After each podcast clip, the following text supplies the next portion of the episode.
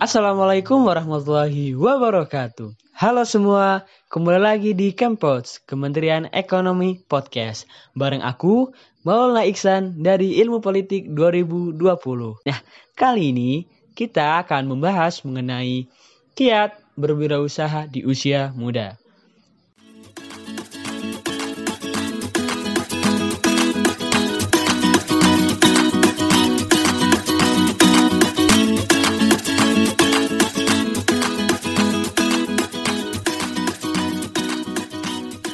Kali ini aku nggak sendirian karena kita udah kedatangan narasumber yang menarik tentunya.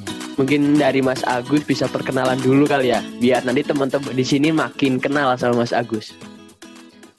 Assalamualaikum warahmatullahi wabarakatuh. Perkenalkan, nama saya Muhammad Agus Fatullah, alumni Universitas Jenderal Sudirman, angkatan 2017, Fakultas Pertanian, program studi agroteknologi, asalnya dari Tegal. Oke Mas Agus, berarti sekarang Mas Agus udah jadi alumni unsut nih Mas ya. Iya. Oke, kita langsung bahas mengenai tema nih Mas. Kita kan berbicara mengenai berwirausaha muda. Nah, kebetulan juga Kak, eh, Mas Agus ini kan merupakan pelaku dari usaha gitu kan. Nah, mungkin aku mau tanya nih eh, untuk Mas Agus. Untuk sekarang ini usaha apa Mas yang lagi dijalani Mas? Oke, karena emang latar belakang dari pendidikan juga tadi di pertanian gitu kan. Eh, jadi usaha yang sekarang dijalankan yaitu di bidang pertanian, yaitu ada dua. Eh, yang pertama yaitu bertani tapi di lahan terbuka kayak seperti biasanya gitu di lahan terbuka. Yang satu yaitu eh, secara modern mungkin di dalam greenhouse dengan sistem irigasi tetes atau mungkin teman-teman yang sering kenal yaitu dengan sistem hidroponik kayak gitu. Oh, oke. Berarti eh, emang lagi mendalami eh, pertanian gitu ya Mas ya? Iya, Nah, karena kita- biar relate sama itulah, sama apa namanya ilmu yang Jurusan gitu ya? kemarin, ya sama jurusan biar biar sesuai juga bisa diimplementasikan ilmu-ilmu yang kok eh, udah dapat di kampus dulu gitu. Oke. Kalau boleh tahu itu sejak kapan Mas eh, Mas Agus ini mendiri apa mungkin memulai usaha itu Mas? Untuk yang konvensional sih yang di lahan terbuka itu dari 2017. Itu untuk yang sendiri. Sebenarnya kan eh, dari keluarga juga kan sebenarnya nanam, tapi untuk yang emang mandiri, ya emang pribadi emang dari 2017. Untuk yang lahan terbuka itu ada tanaman hortikultura kayak sayur-sayuran, kayak terong, kayak kubis, kacang panjang dan lain sebagainya. Nah, juga di Tumpang Sari sama tanaman tahunan yaitu tanaman alpukat gitu. Sebenarnya sih beragam sih untuk yang di lahan terbuka. Cuma yang kalau yang sekarang ini emang lagi ngembangin tanaman pangan yaitu ubi sama di Tumpang Sari sama alpukat. Nah, terus untuk yang di dalam greenhouse-nya itu baru mulai sekitar setahun atau kemarin lah habis lulus terus eh, bareng sama teman buat ngembangin tanaman buah stroberi di dalam greenhouse dengan sistem yang lebih modern gitu. Oke, berarti eh, banyak juga nih ya dari Mas Agus yang ngembangin usahanya. Dan mungkin dorongan atau motivasi apa sih yang buat Mas Agus nih eh, untuk udah Mas mungkin banyak yang ya nongkrong-nongkrong tapi Mas Agus udah mulai berwirausaha gitu Mas. Oke. Nah, itu kuncinya tadi kan, karena di sini masih banyak teman-teman yang nongkrong. Artinya itu apa? Kita tuh masih punya banyak waktu gitu kan. Kita masih punya banyak waktu, masih apa namanya eh, tanggung jawabnya belum terlalu besar karena kita belum berkeluarga dan lain sebagainya. Sehingga emang berwirausaha di usia muda menurut menurut aku itu merupakan waktu yang paling sesuai gitu kan. Karena kita tuh memiliki banyak waktu luang dan apa namanya belum memiliki tanggung jawab yang terlalu besar sehingga ketika kita mencoba suatu usaha itu kan kemungkinan besar kita gagal itu ah, ketika kita menjalankan su- suatu usaha yang pasti itu gagal. Nah, keberhasilan itu itu tuh nggak pasti, makanya itu kan ada kegagalan-kegagalan. Nah, ketika kita memiliki banyak waktu luang dan belum ada tanggung jawab besar, itu akan bisa kita selalu improve lagi, improve lagi sehingga kita bakal menemukan eh, di bidang mana atau usaha mana yang kita bakal akan terus jalanin karena di situ kita mendapatkan profit yang bagus gitu menurut aku. Oh, berarti eh, dari Mas Agus sendiri karena kenapa mencoba di eh, di usia muda karena ya kita harus mencoba kegagalan ya Mas eh, agar nantinya bisa menemukan formulasi yang eh, nanti eh, tepat gitu kan ya Mas ya untuk menuju kesuksesan gitu ya Mas. Nah, betul karena karena hampir jarang banget lah, jarang banget apa namanya pembisnis yang emang sukses yang kita kenal sekarang, eh, ya misal di internasional Elon Musk, eh, terus Bill Gates atau ya siapa pun itu pasti kan kalau kita runtut ke belakang mereka kan pasti mengalami kegagalan-kegagalan kegagalan gitu kan. Nah makanya kan sedini mungkin kita melakukan usaha dengan me- apa namanya menghadapi kegagalan tersebut kita kan yang penting kan bukan di kegagalannya tapi kan pelajaran apa yang kita dapat dari kegagalan tersebut kan? Sehingga di uji coba selanjutnya faktor yang menyebabkan kegagalan yang pertama itu kan nggak terulang lagi. Sebenarnya kan intinya tuh di situ. Oke, Mas Agus. Dan eh, tadi kita udah eh, berbicara tentang mungkin dorongan dan motivasi. Nah, aku mau tanya nih, mungkin dari Mas Agus sendiri ada nggak sih Mas kayak sosok inspirasi atau mungkin eh, sosok panutan nih saat ini yang mungkin bisa eh, untuk Mas Agus tuh buat dorongan berwirausaha, terkhusus di usia muda loh, Mas. Oke, untuk apa namanya ya? Untuk tokoh sih, jujur aja sih nggak ada satu yang spesifik gitu ya. Karena setiap tokoh itu tuh memiliki karakter dan keunggulannya masing-masing gitu loh. Ya contoh kayak Bob Sa- Sadino itu kan emang di pertanian sama di retail juga. Dia kan eh, lebih ke selengean, lebih ke santai gitu kan. Iya. Ada juga yang Hairul Tanjung itu kan lebih ke media dan lain sebagainya. Itu misal kayak Elon Musk itu kan lebih ke ide-ide gilanya gitu kan. Dia benar-benar bisa ya bikin ide-ide yang kayak gitu kan. Jadi masing-masing tokoh itu tuh memiliki karakter mereka masing-masing gitu loh. Jadi aku mengambil dari apa namanya karakter unggul dari beberapa tokoh itu yang aku contoh seperti itu sih. Oh, oke. Berarti nggak eh, terfokusan di satu tokoh gitu ya, Mas. Jadi beberapa dan nanti diambil eh, contohnya gitu kan ya, Mas ya. Yang baik gitu kan. Iya. Hmm, Hmm, setuju oke. banget ya kayak gitu. Tanya Jadi kan masih mahasiswa nih. Teman-teman eh, teman-temanku juga banyak nih yang berwirausaha. Tapi mereka tuh kayak masih, aduh, aku masih ada kesibukan kuliah nih, terus masih kesibukan organisasi nih. Dan mungkin dari Mas Agus sendiri nih, mungkin ada cara nggak sih kayak memu- eh, gimana sih cara mulai us- usia muda meskipun ada kesibukan kuliah dan Mas. Oke, Eh, kita semuanya sebagai seorang manusia, entah mau mahasiswa, entah karyawan, entah siapa pun, kita tuh memiliki bekal waktu yang sama kan, sehari 24 jam, sama semua kan, nggak ada bedanya. Tapi yang menjadikan betul. kita beda, waktu 24 jam tersebut kita mau jadikan buat apa? Kita mau bagi buat apa aja. Nah, kalau tadi, ah aku ada kuliah, ada tugas ini, ada organisasi ini. Nah, tinggal teman-teman bagi aja kan waktunya itu seperti apa. Yang penting kan ingat skala prioritas. Misal teman-teman di situ kan eh, tujuan utamanya kan menjadi mahasiswa untuk belajar. Nah, intinya tuh fokus ke belajar dulu. Tapi bukan berarti apa namanya pengen untuk organisasi, untuk usaha itu dikesampingkan bukan seperti itu. Cuma apa namanya ya, waktunya tuh dibagi aja gitu kan. Sesuai dengan skala prioritas. Misal pertama prioritasnya tuh belajar, yang kedua tuh organisasi, yang ketiga tuh usaha.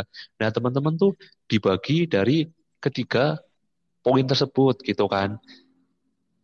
Susah, pasti susah, capek, pasti capek. Nggak mungkin kita menjalankan berbagai apa namanya aktivitas, berbagai kegiatan, nggak capek, nggak pusing, itu tuh mustahil banget. Cuma ya apa namanya, ya itulah proses gitu kan. Ketika kita lagi merasa capek, kita merasa pusing, ya itu tandanya kita lagi berproses gitu kan.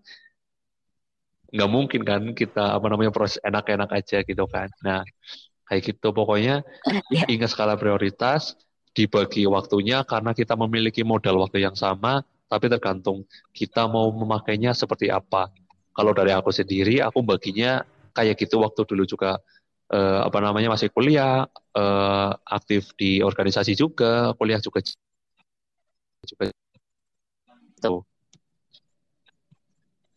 Oke. Uh, mungkin tadi tadi juga aku bisa simpulin dan uh, lebih ke manajemen waktu dan uh, skala prioritas kan ya Mas ya. Oke. Oke. Mungkin uh, aku juga mau tanya nih Mas. Tadi kan Kak eh Mas Agus uh, udah cerita-cerita nih bahwa Mas Agus ini mendirikan usaha dari 2017 hingga sekarang kan masih masih jalankan ya Mas dan kemarin juga kan juga mulai bisnis juga yang baru. Berarti kalau dari 2017 sampai sekarang itu udah hampir Mas. Nah, mungkin selama lima tantangan terbesar yang Mas Agus karir Mas gimana Mas? Oke, emang apa namanya ya? emang itu tantangan terbesarnya tuh emang ketika gagal sih. Kita tuh menganggap wah ternyata yang kita lakuin itu tuh berasa sia-sia gitu kan.